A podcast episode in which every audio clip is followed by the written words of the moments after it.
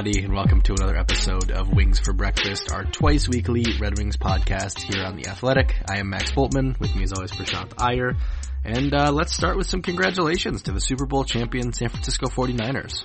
Yeah, I mean, that's my, it's a Sunday afternoon, so we're actually recording a couple hours before the Super Bowl, but we're going to just go ahead and get ahead of it so you guys can, um, you know, acknowledge how correct we were on this prediction here. But I got the Niners 31-24. What about you, Max? Yep, and I, I think that's about right. That's in the right range. I think the Chiefs have been uh, digging too deep of holes early in their playoff games. That is not going to work against the Niners. So we'll go ahead and get uh, an advance uh, Super Bowl MVP. Congratulations as well to Emmanuel Sanders. Emmanuel Sanders, huh? You know what? I'm going to go with Nick Bosa. I think if anybody is able to slow down Patrick Mahomes, I think it's going to actually be Nick Bosa today. All right. Well, we will see. Uh, we'll see if we're right when this when this episode releases. If not, I'm sure we'll hear about it. And uh, certainly, I think it'd be fun to see Patrick Mahomes win it. I mean, I, that's who I'm rooting for. I'm actually preferring if the Chiefs win, just because he's so much fun to watch and they're electric. But uh, and, and I have a soft spot for Andy Reid because one of the first guys that really I watched when I got into football was Donovan McNabb and, and T.O. in that 2003 Philadelphia Eagles team. You know, throwing it way back, and Andy Reid was the coach, and so I feel like he deserves one. But I think the Niners are too good. Yep, yep. I tend to agree. I think that uh, I think that you know the heart wants the Chiefs because they're the most fun team. They're extremely likable, but the head says the Niners. So we'll see where it goes. We do first though have uh, some Red Wing stuff that we got to get to, uh, and some more injury news. As if the Red Wings season needed any more of it. Filip Zadina is going to be out two to three weeks with a lower body injury. Uh, Andreas Athanasiou will come back into the lineup, so that solves the lineup you know, the, the lines question right away. He'll take his spot. But for a guy who was off to such a great rookie year like Zadina was, uh, one of the very few ways this Red Wings season could have gotten worse for that team. Yeah, I mean, a lot of fans have been basically saying the only reason they're still watching at this point is to see Filip Zadina. Um, I've jokingly tweeted that I'm basically just here for the Filip Zadina goals at this point, and now that's you know on hold with Zadina being out a couple of weeks questionable as to what actually happened. I know a couple of people, including Ryan over at the Wingfield podcast group, they've speculated maybe he took a shot off of his ankle and there's seems to be a clip circulating that might indicate that that's what that is. But either way, losing him for two to three weeks, even though you get Athanasiou back, just a huge blow for the watchability for this uh, Red Wings team right now because he was having a great season. I, I think he was really making uh, some significant strides towards completing his overall game and and really rounding out um, both the offensive and defensive sides of his game. So tough break for the Red Wings in a season full of them. Yep, it absolutely is. If there was any uh, positive news to come out of this the practice today on Sunday, it was that Anthony Mantha was on the ice in the orange no contact jersey. Uh, he's expected to be in that for the next seven to ten days if there's no further issues or setbacks.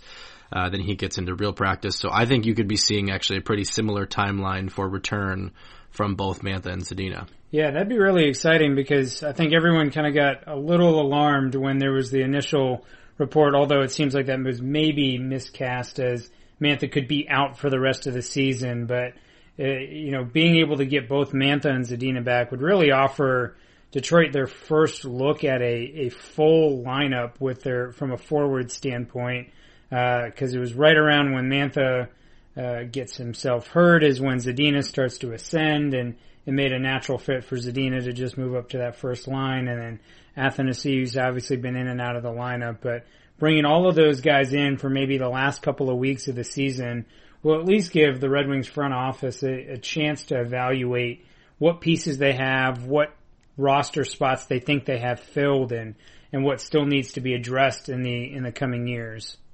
With the way that Mantha's season had started, I mean, it, it would have been a real uh, real tough blow for everybody involved had he not gotten at least a chance to get back on the ice and maybe show a little bit more in, in this season. It's a contract year for him. You know, I think that, uh, a lot of the damage has been done when you miss as much time as he has. He's, he's missed what, eight weeks now? Yeah, I mean, he's missed two solid months of, of game action and the counting stats just aren't going to be there. And unfortunately, that's what's relied on primarily when doing these restricted free agent negotiations.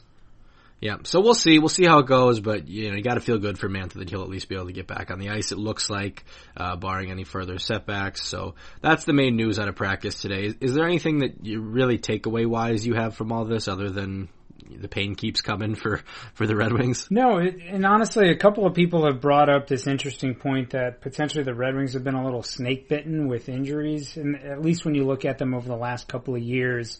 Um, it's an interesting question to certainly raise because with the Danny DeKeyser injury, the Anthony Mantha injury, um, you know, this season, Mantha obviously getting hurt last year and having multiple other guys miss extended time, Mike Green missing a lot of time last year. I think the, the challenging part is for the Wings, the guys that have been, they've been relying on who maybe wouldn't be superstar players on another team, but the guys that the Wings have truly counted on have been out for large chunks of time over the last couple of seasons, and that's certainly impacted the results the Wings are able to achieve. They haven't necessarily had more man games lost per se, but you could make the point that the guys that are key for the Red Wings uh, have been out for extended periods of times in the last couple of seasons, and that's really made it a challenge for the Wings to stay competitive. Yeah, I bet if you could index the man games lost relative to percent of team scoring or whatever expected goals or something like that, uh, they'd be right up there with with the most. Of, obviously, some teams like Pittsburgh uh, have to be up there with Jake Guentzel and then Chris Letang missed significant time. And Crosby but, and Malkin uh, this year, right? So. Right, Crosby. That's right. Yeah, so I would say Pittsburgh probably gets gets the biggest uh, injury complaints if they want it, but uh, the Red Wings are certainly up there. They've had a really tough go of it, and uh, they didn't need any any additions to their degree of difficulty as is this season. Do you want to talk at all though about the two Rangers games that they played this weekend? Yeah, I mean they were two Red Wings hockey games. I think uh, you know they came back from the break and nothing had really changed. I think the if you look at the Friday night game against the Rangers, the one that was in New York, uh, you know I was surprised that uh, the Red Wings would come out as flat as they did. Uh, the Rangers really dominated the first 40 minutes of that game, and at the end of the second period, I think it's four nothing, and the Rangers had completely overwhelmed Detroit. Uh, and so there's just not a whole lot to really take away from that game. The Wings were able to to push back a little bit, and I thought Jimmy Howard had a number of great saves, particularly in the first period, uh, to keep the Wings in in the game for the most part. Um, but the Rangers, I think, scored three times in the second. So actually, that fourth goal in the uh, by the Rangers came early in the third, but just not enough. No, no real energy in the first or second, and not enough in the third when they really needed the big push. I mean, this is a team that just simply cannot afford to get that far behind because they're just not scoring goals. Yeah, absolutely. And I actually thought they played okay on the Saturday game. Uh, even you could even say they played good, other than the fact that while they did generate a ton of chances, uh, they generated chances that were so good that it ends up counting against them that they missed them. You're thinking of the goals like the Valtteri Filppula, uh, two whacks at a wide open net. Dylan Larkin had one that I think uh, I think it might have hopped on him on a rebound on the early power play. Uh, they had enough of like grade A to grade A plus chances that uh, it starts to count against them at that point because while, while the expected goal certainly looks it looks uh, you know like it, like it tends to their favor for the game, those chances were so good that the fact that they missed them, uh, you know, you got to hold it against them at that point. Yeah, I actually thought the game on Saturday night was at least the first thirty minutes was the kind of game the Wings generally like to play for sure uh, because neither side really had great chances whatsoever. I thought it was a lot of uh, fluff. There's a lot of long range shots, and, and to a lot of people, that's a boring hockey game through those first 30 minutes. But that's kind of the way the Wings want to play hockey because that's really their only chance to stay in them is to play a tight defensive game, keep everything to the perimeter, and then hope they're the ones that get that lucky bounce. But unfortunately, the Wings don't get the lucky bounce. They kind of have to open up the the ice a little bit to make their push to try and score. They end up trading a lot more chances with the Rangers in the second 30 minutes of the game. And then, in, you know, to your point, Max, they had a number of chances to score. The Filppula chance is just a chance you're not going to see him miss very often. Both missing on the backhand after he pulls the puck past Lundqvist, and then missing on the second opportunity uh, when he's three feet away from the net. You've got the Dylan Larkin breakaway at the end of the second period where he goes forehand backhand and just can't slide it underneath Lundqvist obviously the power play rebound where the first puck bounces over his stick, and then by the time he gets the chance at the second, uh, the second whack at it, Lundqvist is back in position. Uh, I think Patrik Nemeth had a great one timer on a on a low high pass where you know Lundqvist was able to flash the glove on that, and and it was just Lundqvist being Lundqvist in the second half of the game, but really those are the kinds of games the Wings want to play, particularly those first 30 minutes. It just, they didn't get the bounces to go their way as has been the case for most of the year. Yep, absolutely. And, uh, you know, it, after the Friday night game, I think it was probably a little bit of a welcome, uh, you know, it's all shades of gray, I guess. It's all losing, but a welcome boost in their play because I didn't think they looked all that good out of the break on, on Friday night against the, uh, the Rangers and in New York. Um, but they play a lot better. Jonathan Bernier once again was outstanding in his return. Uh, I gotta think that as much as, Athanasiou at least is is going to be a huge boost for them just to have Bernier back. Yeah, I mean Bernier's really been the team MVP in my opinion. I think nobody has provided more value to this team. I think he's he's what really keeps the Wings close enough or competitive enough competitive enough in their games to even stay within striking distance and and obviously Larkin has made a big push over the last couple of weeks and Tyler Bertuzzi had a really strong uh, has had real, a really strong season overall, and Mantha obviously started off fantastic. But to me, the one guy that's consistently provided value to this Red Wings team has not really had a lot of bad games is Jonathan Bernier, and and so to get him back, I think will at least allow the Wings to stay within striking distance, if you will. Um, they they were able to be within one goal. The Rangers for most of the night. He had no chance really on that uh, cross slot pass that results in Zibanejad getting that goal. I mean, he's got no opportunity there to, to do anything about that one. So getting him back should at least keep the Wings close enough to, uh, to at least have a chance. Yep. Yep. I would tend to agree. Uh, I am curious. So they are, their goal differential now is down to minus 93, I believe. Yeah, minus 93. It's on pace to be about minus 143, minus 144. I did a story this week comparing them to the worst teams of the salary cap era and then to the worst teams of NHL history. Uh, although we did do some adjusting for teams that were in the first couple years of, uh, of their franchise's history, expansion teams in, in, that window and such. Did you read that? Where, where do you think, where do you see them stacking up uh, as, as, it comes to the, the historical bad teams, bad seasons, I guess we should say? Yeah, I mean, it's, it's really hard to place them. I think number one, um, having that minus 144 goal differential puts them right on par with the 85-86 Red Wings, which is uh, traditionally considered the worst Red Wings team of all time. That team only recorded 40 points on the season. They had the fewest goals for, the most goals against, the most penalty minutes. Uh, truly awful, awful hockey team. And this team is right there. They're on track to be right there from a point standpoint, and they're on track to be there from a goal differential standpoint. And I think the the compelling thing when you look at this team is when you look at them relative to the rest of the league, they are so far behind the rest of the league in a number of metrics.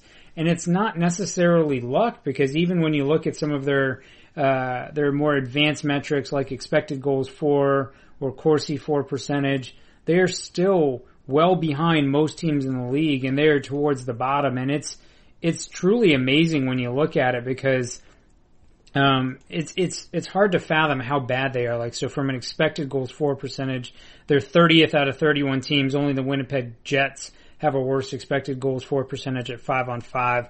The Wings right now sit at 44.8. Jets are at 41.98. I have no idea how that's the case, um, but a lot of the Wings expected goals for problems are actually driven by simply the quantity of shots that they allow and then and how few shots they generate because when you look at them from a Corsi for percentage, and again, that's focusing strictly on the quantity of shots, uh, the Wings are dead last in the league at 44.6% using the Evolving Hockey uh, website there, and they're two full percentage points behind the 30th team, which is actually the Rangers, a team that pretty well dominated them Friday, and then on, on Saturday was at least a little bit more competitive. So I truly believe if you remove teams that are in, within their first two years of expansion, I think this is one of the five worst teams in hockey history. Yeah, I, it's it's got to be. I mean, when, when you take out the expansion teams, there's a really good case for it. I mean, you can look at some of the components too. I mean, the expansion capitals are the easy winner of this. They only won eight games. They only had 21 points. They gave up 446 goals. I thought the 85-86 Red Wings were the most ever, but someone pointed out to me, uh, right in the, in the first chart I used, I, I had missed it. So when I ran the query, I must have done something wrong because 446 does not even seem possible over a 80 game season. I mean, it's like five and a half goals a game. Yeah, I mean the the 74-75 Capitals and even the following season 75-76 they were barely any better that year. Right. Um, the other team again when you're focusing on the expansion ones the 92-93 Senators, 93-94 Senators were absolutely putrid. Uh, the early Sharks teams were absolutely putrid. The early Tampa Bay Lightning teams were absolutely putrid, but it makes sense for those expansion teams uh, the Atlanta Thrashers were also absolutely awful in their first two seasons. But those are teams that were starting from nobody and having to basically build a hockey team in a couple of, basically with the context of the expansion draft, one NHL uh, draft, and then one NHL free agency. And there was really no time to actually build a competitive hockey team. And so to then remove those teams out and look at other teams in the history of hockey, it's unbelievable how bad this Red Wings team is when you do that. There are very few teams that are in this ballpark. Obviously, more recently, the 14-15 Buffalo Sabres, which from an advanced metric standpoint were absolutely putrid, uh, relative to the rest of the league. They had a, so I mentioned the Wings 5 on 5 expected goals for percentage and 5 on 5 Corsi for percentage. Uh, so going back to 2007, 2008, which is as far back as we have the data, the Wings uh, Corsi for percentage of 44.6 is 17th worst, but that Sabres team in 14-15 was at 36.3%. That's eight full percentage points lower and five full percentage points lower than the next team. And their expected goals for percentage was at 39.1. Again, uh, uh, several percentage points below the worst team. But even they managed to record more points. Uh, they Sabres recorded, I believe, 48 points or maybe 52 points if I'm remembering correctly that year. And they managed to score more than the Wings did. So it's, it's really hard to say that there's, there's not many teams in the Wings league, if you will, uh, when it comes to how bad they've been in a non-expansion comparison. I was struck by the five on five goals for percentage difference compared to expected goals for percentage difference. Almost like 10%. So really it's more like a quarter. Like they're giving up a quarter more goals than they, than the, uh, you know, expected goals would say they should be. Yeah, and that, I think a large part of it has to come down to goaltending. And the biggest difference between those 14-15 Sabres teams and, and the, this year's Red Wings teams is that they're, the Sabres actually got great goaltending for the most part of the season, and goaltending is honestly what kept them in a lot of those games. Whereas this year, when the Wings have had to rely heavily on on Jimmy Howard, with Bernier having a couple of extended periods of absence, and and Howard's just been uh, absolutely awful this year. The Wings have not been able to stay competitive, and, and games have really gotten away from them. I mean, we've talked about how the the Wings have a huge tendency to almost fold as soon as that first goal go goes in. Uh, and so, with that being said, even though the Wings, from an analytics standpoint, aren't the truly worst team, their goaltending has really brought them down to another level. One of the other things that really caught my eye is their penalty kill is truly trending as one of the worst ever. It's already one tenth of a percent behind the worst of the last 30 years. That would be the 1819 Blackhawks, who are at 72.7%. These are doing at 72.8% right now. Uh, that is the worst since basically 88, 89, which is also 72.7%. Like, the worst ever is 68.2. I don't think that's off the table. I don't think it's off the table either because to me, I haven't necessarily seen anything that demonstrates they've figured out how to how to actually operate the penalty kill. I mean, it, at times it's uh, it's embarrassing how far off or the some of the chances that are given up. Like if, even if you look at the the Mika Zibanejad goal, the goal that ends up being the the game winner for the Rangers on Saturday night, there's no way you can give up that cross slot right in front of the net. There's no way you can give up that pass.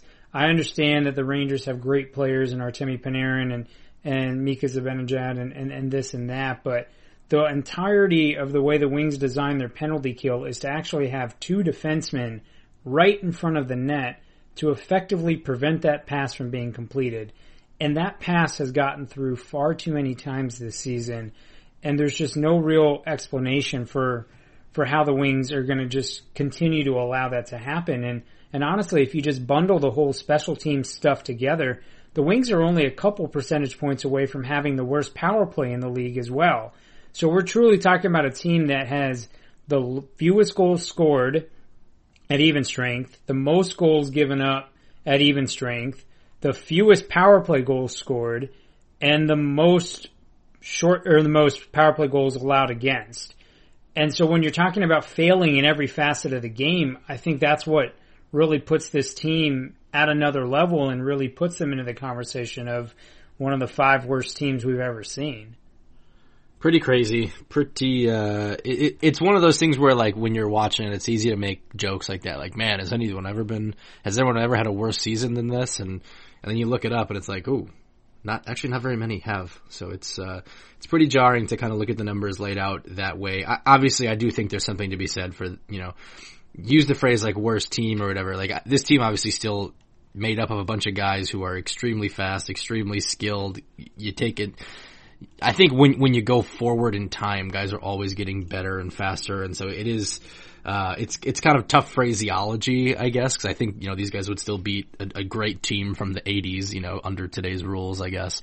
But um, but yeah, like in terms of relative to the rest of the league, they are as uh, as far behind the pack as just about anybody's been. Yeah, I mean, you make a great point. Like we often reference the 85-86 Red Wings as being one of the worst teams that we've ever seen. And, and they're right in that regard. That team only managed 40 points, but that team had Steve Yzerman on it.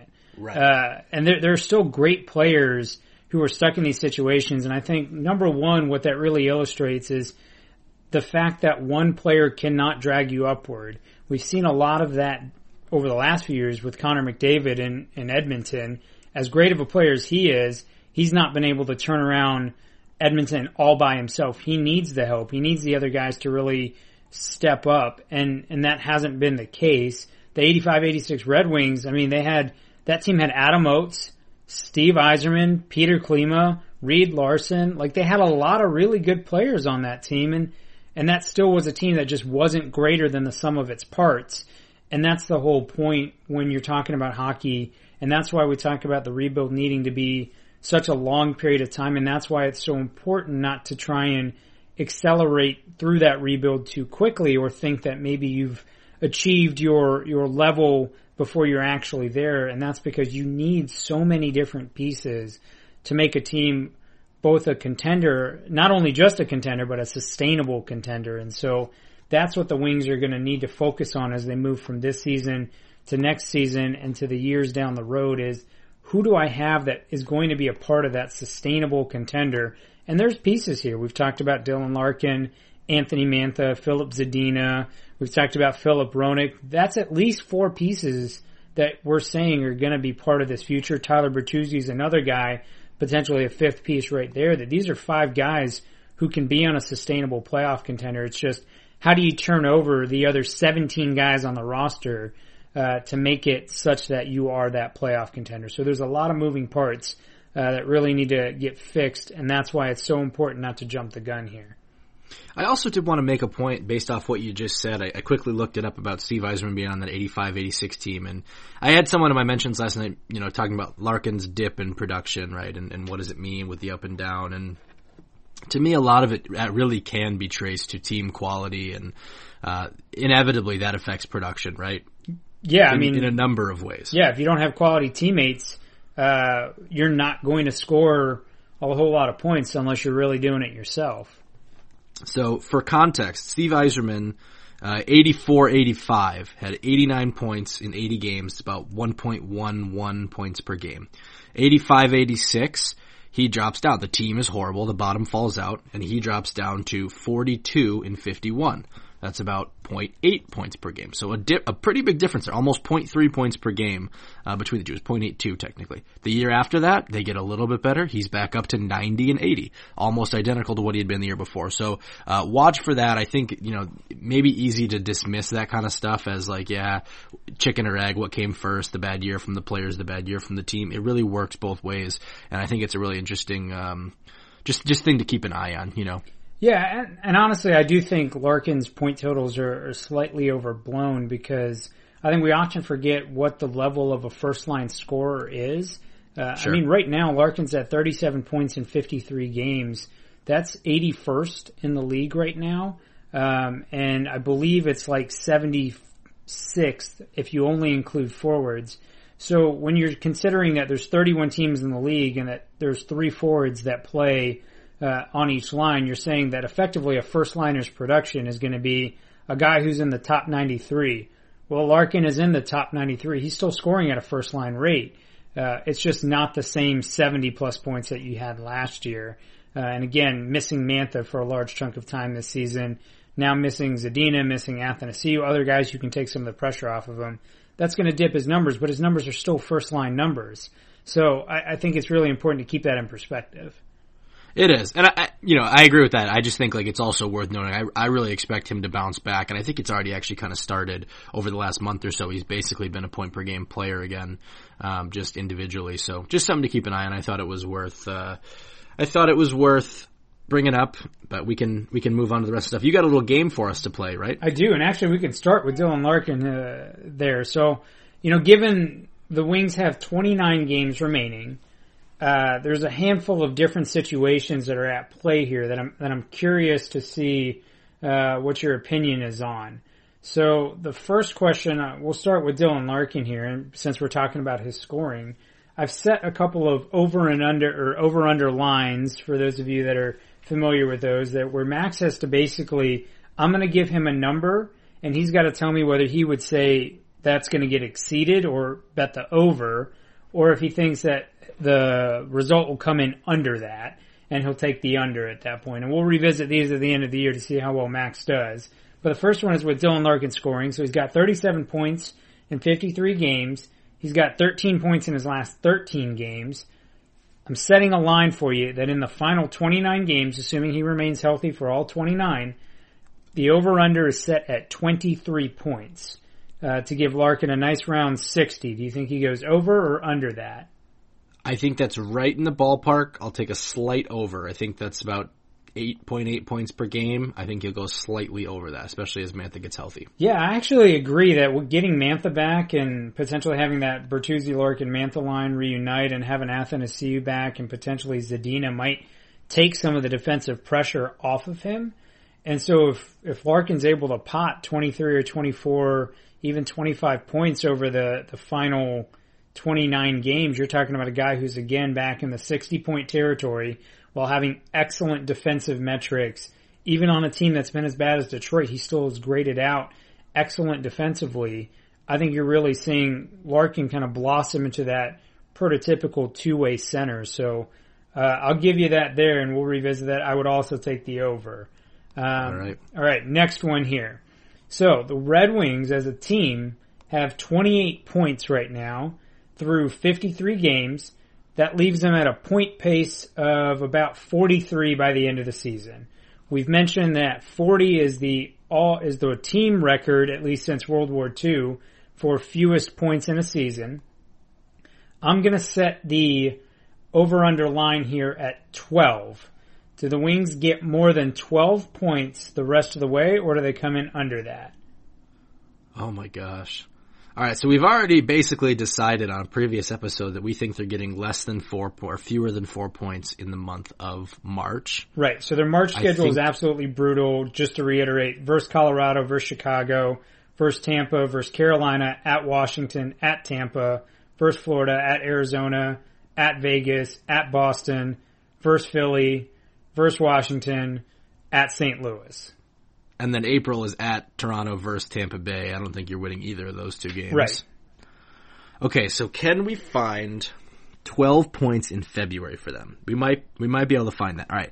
So they go versus Philly, at Buffalo, at Columbus, versus Boston, at Buffalo, at New Jersey, at Boston, at Pittsburgh, versus Montreal, who they're undefeated against, at New York, versus Calgary, versus New Jersey, versus Minnesota, at Ottawa.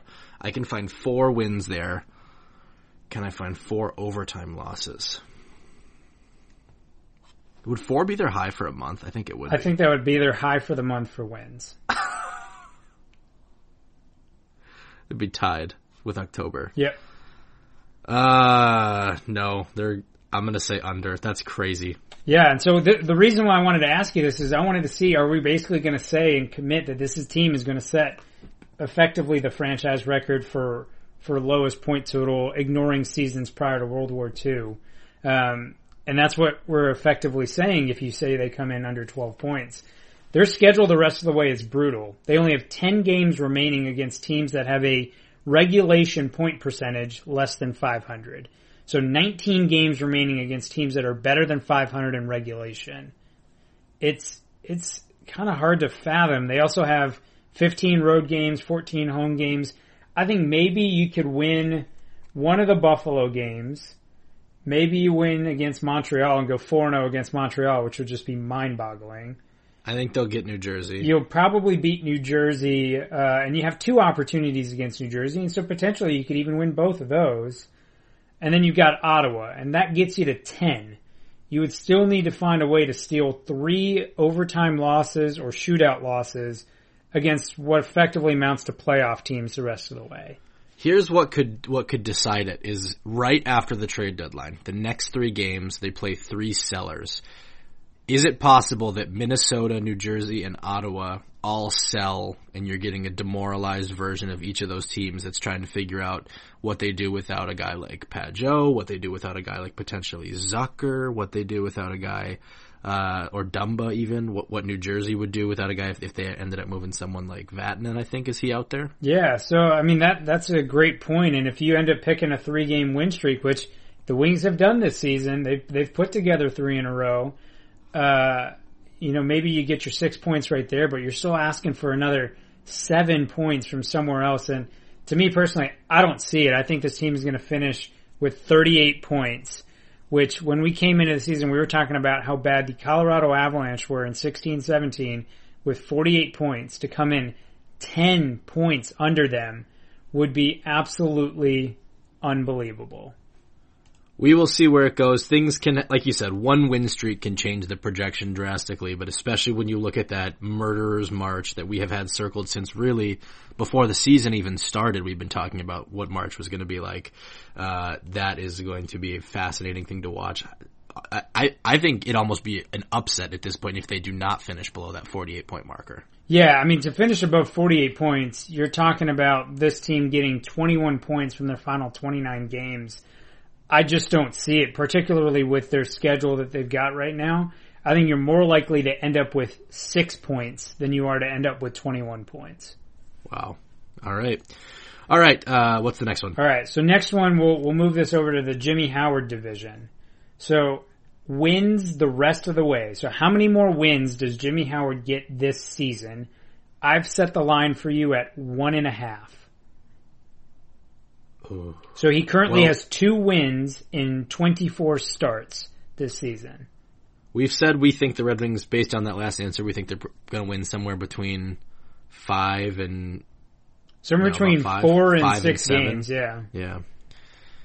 Is he in the net for two of them? I'll take the over. I think I think that's law of averages. I don't know. When I set this line, I was thinking surely he's gotta he's gotta come away with two wins here. But then we remember that Jimmy Howard's last win was Halloween. That was October 31st. We are on February 2nd recording this. Jimmy Howard does not have a win in those games. Uh, which is absolutely unbelievable. Um, so I think he's played at least two winnable games since then. That's not saying a whole lot, but I will take the over on 1.5. Okay. I you? am going to take the under, and I'm going to say he gets one more win.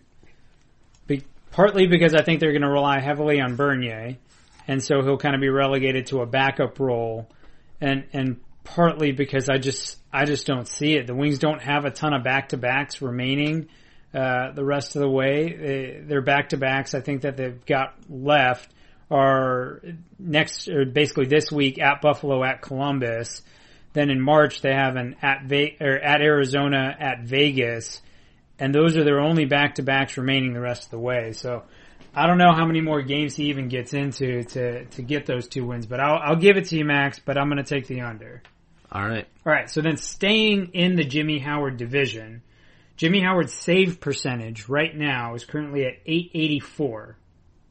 since 1995, 1996, effectively what I'm terming the start of the dead puck era, the worst save percentage for a goalie who started at least 25 games is 880, which was Vesa Toskala in 2009-2010.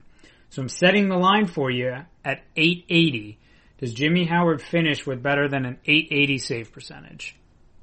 I'm gonna take over on 880 just because I think I don't think he could play any worse, and he's at he's above that. So I will hold at a slight, but I think he'll be under 890. So like, I'll, but I'll I'll take the over on 880 if that's what the line is. Yeah, I'm going to set the line at 880 simply because from a historical standpoint, it's really interesting to see if he's going to set this quote unquote record that I've just made up for the dead puck era.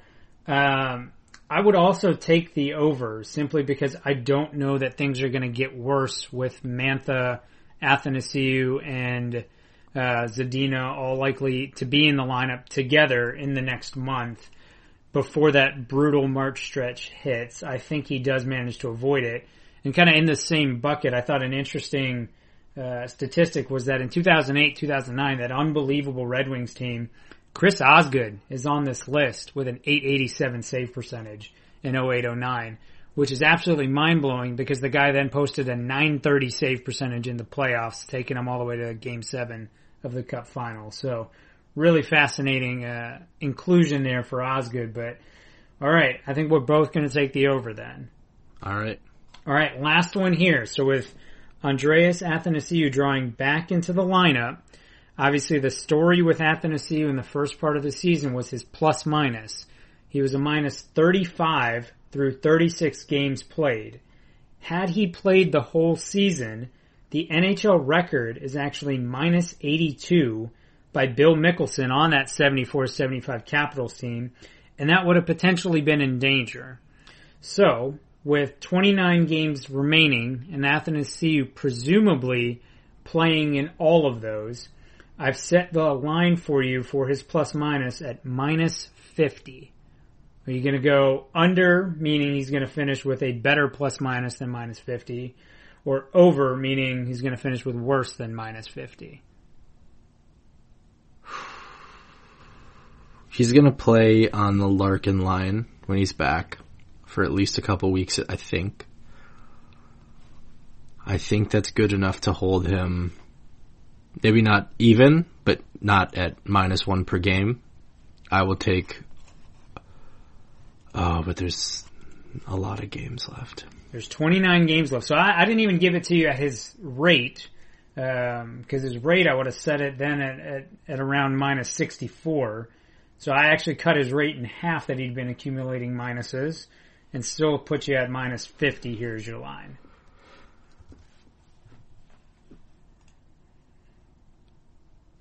I will take. I if he gets traded, then that'll be better. I'm not saying I think that's likely, but I think it's a possibility. And if it's close, I think I should lean under, but I think it's going to be close. Okay. I feel like I have to take the over here. Yeah, I, if if you told me that he's definitely on the Red Wings to the end of the season, then I'm taking the over. But I think there's enough of a chance of a trade that I have to weigh that. Yeah, and so it's it's tricky because here, since 1979, 1980, which is what uh, Hockey Reference has available for plus minus data in their in their searchable database, there have only been 14 players to finish with a plus minus of minus 50 or worse. All of them played at least 59 games. And so Athanasiou, if he presumably plays the final uh, 29 games, he's going to come in right at uh, 65 games played which would be the second fewest of any player to then end up on this list. So, tall task ahead. I still think he's going to go over here. All right, it would not surprise me. This that I think that's the toughest one for me of the entire thing. All right. Well, I'm glad I, gave you a little bit of a challenge there. That's right. Um, should we go to the questions? Yeah, let's do it. Not that we haven't been kind of doing questions for a few minutes, but you get the point. Not from us. This one's from B League Chump. He says, "Do you think it's possible Yzerman will ship out any of the Holland era prospects for extra mid to late round picks this summer?" Thinking guys like Holloway, Kotkansalo, O'Reilly, and Adams. It's a great question, and I mean, Yzerman has kind of started it to a certain extent with with shipping off David Pope uh, in season, and, and I think he's a guy that you know all the guys really listed. I think are guys that don't necessarily have a, a future with the Red Wings. I think it's hard to anticipate any of those guys really make it. Um, the problem is, what are you going to get for for guys like that? So the David Pope the David Pope trade really netted you an AHL veteran defenseman in the sense of Alex Biega, who has had to step into a, a lot of NHL action this year. So I don't know that you're going to get much more pick wise. Uh, maybe sixth and seventh rounders, although I don't know how many of those you necessarily want to accumulate. And I don't know that he can he can necessarily trade his bundle those to trade his way up into other rounds. Um, so you might end up swapping those picks for either veterans that could fill a hole for you for next year or the year after, uh, versus just not tendering those guys and letting them walk when their contracts are up. Yep.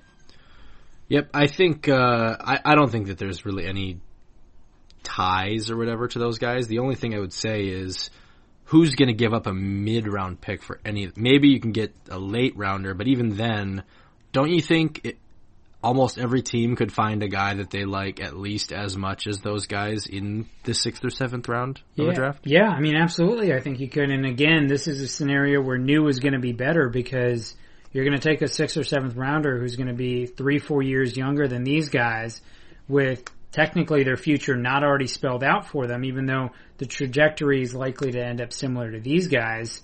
Uh, you're at least taking a shot on the unknown versus the known that these guys are probably never hitting the NHL, and you're you're basically paying for AHL or even ECHL depth. Yep. Yep. So I don't know. I don't. I don't know about any of those guys having a ton of trade pull. One guy who I'm still interested in is Adams, just because I think there's some raw tools there. He just has not been able to really stay healthy though, and uh, obviously had a tough injury this year. So uh, I don't. I think you'd have a really hard time trading him. So um, that to me, I think would be my answer. We got one from um, Rowan earlier this week. He sent me a DM, and I forgot to credit him on the Jenna Fisher question. So retroactive credit to Rowan uh, on that one. But he does want to know if the Red Wings can extend Hronek in July, even though he has another year to go, should they do it then or wait another season? Yeah, so they absolutely can extend him, I believe, as soon as July 1st. Uh, you can extend with your RFAs up to one year uh, prior to their contract expiring. So he absolutely should be extended at that point in time. This would, again, is very similar to the Moritz Seider situation where you want to get these guys to the negotiating table earlier. And so if you have the opportunity to negotiate with Filip Hronek before he potentially puts up an even better year than the one he's putting up right now, you may be able to come in at a, at a cheaper bargain. I imagine that Hronek is going to be a, a huge priority for Yzerman this off season. I really do think he's a guy who's just going to get better and better. And the longer you wait to pay him, the, the more likely you are to have to pay him a, a lot more money. I think you could potentially make an offer to extend him for five or even six years and see if you could get him to bite at a cap hit of, of four million uh, or four and a half million somewhere in that ballpark, uh, and see if that locks it up. And that way, you might be able to have one of those quote unquote excellent contracts as Filip Hronek kind of rounds out the rest of his game. Yep. Yeah, I mean, it, the, the whole thing is does Filip Hronek want to do a deal now or does he want to, you know, wait a year? He's got like a minus 27. I don't really care about that stat, especially for a young defenseman who's been asked to play massive minutes, uh, but contract negotiators might. So if you're Filip Hronek, do you want to sign after this season? He, he's on pace to have a great season. He's on pace to get close to 40 points, if not even surpass it a little bit. Um, but do you want to just wait a year and ne- negotiate then? So uh, if you're the Red Wings, you should absolutely be trying to get that done. To be offering a big bonus to, to, to give him the incentive to do it. Otherwise, there's really not one unless there's a big bonus. But um, yeah, I don't know. I, I think they should try to do it. I'm not sure if I was Hronek's agent if I would recommend him to, but you never know. It varies for different guys. Yeah, I mean, I completely agree. It's always a different perspective. Team, yeah, you absolutely want to lock up this guy. Player, I would bet on myself and take the year, knowing that Filip Hronek is going to get a ton of minutes and a ton of opportunities. But if you get like a five million dollar signing bonus, yeah, that changes things. yeah, fair, especially with a with a potential impending lockout. Yeah, if you, I'll take that money up front. Right. All right, uh, Dan Bell asks, would it be a massive mistake if the Red Wings miss out on Gerard Gallant? Uh, he says Blashill has been more and more vocal in the media about how his teams play. I don't actually know if that's true, but he says, how much longer can this last? It's a it's a great question. I honestly thought Gallant would have been scooped up a lot earlier, uh, given how many in season coaching changes had happened and how quick teams were to replace their coaches with other guys who had just recently been fired, uh, like John Hynes and Peter Pete DeBoer. But it's a it's surprising that Gallant has lasted this long. I don't know if that's because he wants to do it on his terms, if he's kind of doing what Joel Quenneville did when he was let go, which was basically step aside, wait for the right opportunity, and, and step in in the in the off season like Quenneville did when he stepped in with Florida. Um, I I don't know that I could term it a massive mistake, uh, simply because I think the relative value of the coach comparatively to the the players on the ice is substantially less. Uh, particularly in a situation where Detroit's not anywhere near in position to compete, uh, I don't know that it would be a huge mistake to pass on him. That being said, I do think he's an excellent coach and could certainly help this organization, but he is not going to be the difference between this team being where it's at and being, you know, 20 points closer to playoff contention.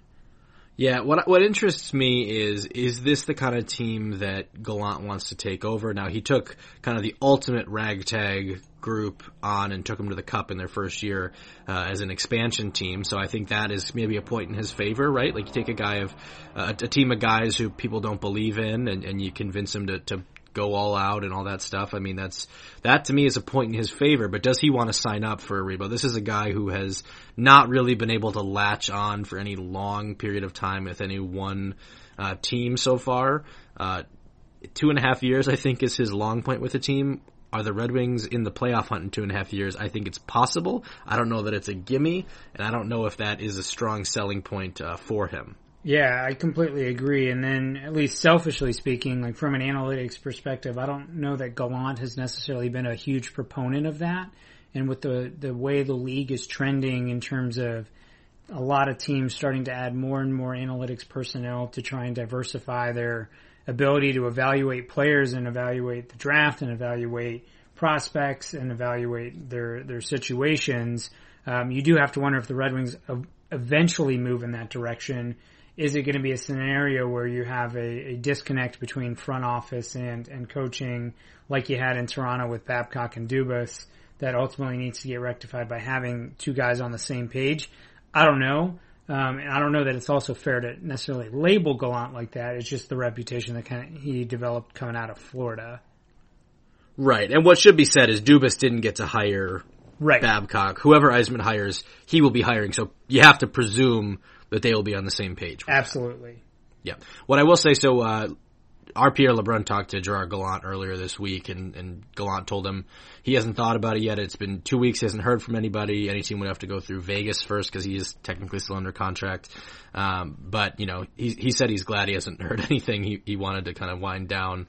So he said there's no rush, basically. So it wouldn't surprise. Uh, it wouldn't surprise me if this waits till the off season. Now, as for should the Red Wings be worried about like missing out or whatever, I think he is a guy you absolutely have to bring in for an interview if you have an opening. Um, he's just got that much pedigree. He's had that much success. Uh, I think you got to bring him in. But I think at the end of the day, um, like I think the only missed opportunity is if they find out that you know Gallant's going to be snapped up and, and, they haven't even talked to him. But I don't necessarily see that happening, and uh, it's not always something you can predict. So. I would say uh, that's kind of where I fall on that. And, and you know, I, I also still think you know Jeff Blashill is still their coach, right? So I don't think there's too much they can really do about it. You're not going to bring Gerard Gallant in for a meeting while you still have Blashill there. Yeah, exactly. And again, all of this is just purely speculation because at the end of the day, Jeff Blashill is the coach of the Detroit Red Wings, and, and it's kind of hard to speculate on replacing him when he hasn't even been fired. No, and I, I don't like talking about like a, a, job in that sense, but but you know I think it's impossible in this scenario with the history of Gallant and Yzerman to uh, just to, to not bring it up. Yeah, yeah. So I, I, thought it was worth uh, worth oh, yeah. referencing. Um, let me see who asked this question. I think his name was Brandon Gilbo. He says, "If the Red Wings only make one trade at the deadline, who do we think is moved, and what is, is the return?" I think if you make only one deal at the deadline, um, that's a that's a tough question uh, to think. I mean, the guy that's going to net you the most is Andreas Athanasiou if if he's moved. But to me, if I'm guessing what the Wings are ultimately going to do, I don't think they make a big move during the season. I think if anybody is dealt it's ultimately going to be a guy like Trevor Daley or Madison Bowey, and it's going to net you a, a late round pick, and that's going to be it. I just don't see Athanasiou being moved right now with uh, with him missing so much time and having in in the midst of an awful season. I think you might net more uh, re-signing him and trying to move him next year, or even trying to move him closer to the draft for his rights uh, as opposed to right now. So I think if anything happens, it's it's maybe Trevor Daley or Madison Bowey, and you get somewhere between a fifth and seventh round pick for one of those guys. Yeah, I think that's really interesting. The other things I think are interesting are, are ways to kind of package deals and, and, and make everything uh, make a little more sense. We've talked about how Athanasiou's value probably not in the exact same place it would have been last summer, but I wonder if there's a package that could be done, whether that's a package where maybe you take on a bad contract uh, in order to inflate the value of a return. Is there a way that, let's say you're trading with Edmonton and uh, and Edmonton wants Andreas Athanasiou, they're suddenly kind of, I wouldn't call it a comfortable playoff spot because of how tight that division is, but they're in, I think they're in second second place in that division right now. Uh, if they decide that they want Athanasiou to pair with McDavid, which by the way I think would work extremely well, is there a prospect left in the system that Ken Holland or a young player that Ken Holland still uh, has an affinity for uh, that you can make that kind of trade with. I, I think that's an interesting way to do it. Uh, someone, I forget if it was on Twitter or what, but someone was talking about the Cory Conacher trade, uh, and it just is a reminder that Yzerman is not the most predictable GM in the league. So uh, my prediction is the same as yours. I think it's going to likely to be a low deal involving a late, if not conditional, draft pick for like someone like a Trevor Daley. I think he's the most logical guy to be moved. Uh, but I am going to be uh, unsurprised if there's something surprising, if that makes sense. Yeah, I mean it's just hard to guess. You, you have no idea with Steve Yzerman, and he's won so many deals in that respect, like the Cory Conacher for Ben Bishop deal that. At the time, a lot of people thought Conacher was the better player, and all of a sudden, Ben Bishop is effectively uh, a Vezina level goalie for the Tampa Bay Lightning and now Dallas Stars. So uh, it's tough to know, but I'd say if anybody gets moved, my bet would be would be Trevor Daley. Yep. All right, and then Zach asks, why is the organization so high on Gustav Lindstrom? Not a knock, just curious because he hasn't seen much of him play. Stats don't indicate he has much offensive upside. Uh, I can take this one. I, I, think it's a few different things. Number one, I think the hockey sense is kind of a standout trait for him, and they have been kind of impressed with how he has uh, adapted to the smaller ice play, how that is translated. I agree, though. I don't think he has much offensive upside. So uh, if he's going to make it, I think it's as kind of just like an efficient uh, third pair guy, but I also think that there's guys lower in the system, younger, meaning, uh, who have that kind of, um, similar skill set, but more offensive upside. So, uh, I could see Lindstrom making it. I don't know if I see him as like a five to seven year guy though. Yeah, I agree with that. I see him mostly as a, as a third pairing defenseman if he makes it. And honestly, I think there's, uh, when you're evaluating some of these prospects and their timelines and how they grow, I think it's important to acknowledge that some prospects will hit their potential or ceiling, if you will, maybe a little bit earlier, but their ceiling might be substantially lower than another player. So for me, I don't know that Gustav Lindstrom's ceiling is much more, or potential is much more than a, a good third pairing defenseman. And the way it stands right now, his his play may be relatively close to that. And if if that's kind of where you're pegging him and how you think his development is, then sure you're going to be a little bit higher on a guy who arguably hit what you consider to be his potential, uh, and you may elevate him at that point versus a guy who you think has a lot more capacity to be better, or maybe has a higher potential if you think, and, and may actually need a little bit more time to round out those pieces of their game before they can really put all the tools together. Can he be Nick Jensen? I don't think so. I think Nick Jensen's offensive upside was uh, was better than what you're going to see from from Gustav Lindstrom. I think what you're going to see from Lindstrom, honestly, is what you were hoping for from Jonathan Ericsson in his best days. And and I know that's going to sound bad to a lot of people simply because Ericsson's really struggled. But if you look at Ericsson back maybe between 2009 and 2013, before he really had a lot of hip and leg issues, Ericsson was a serviceable third pairing defenseman who could play minutes against top guys, but wasn't really going to give you anything offensively.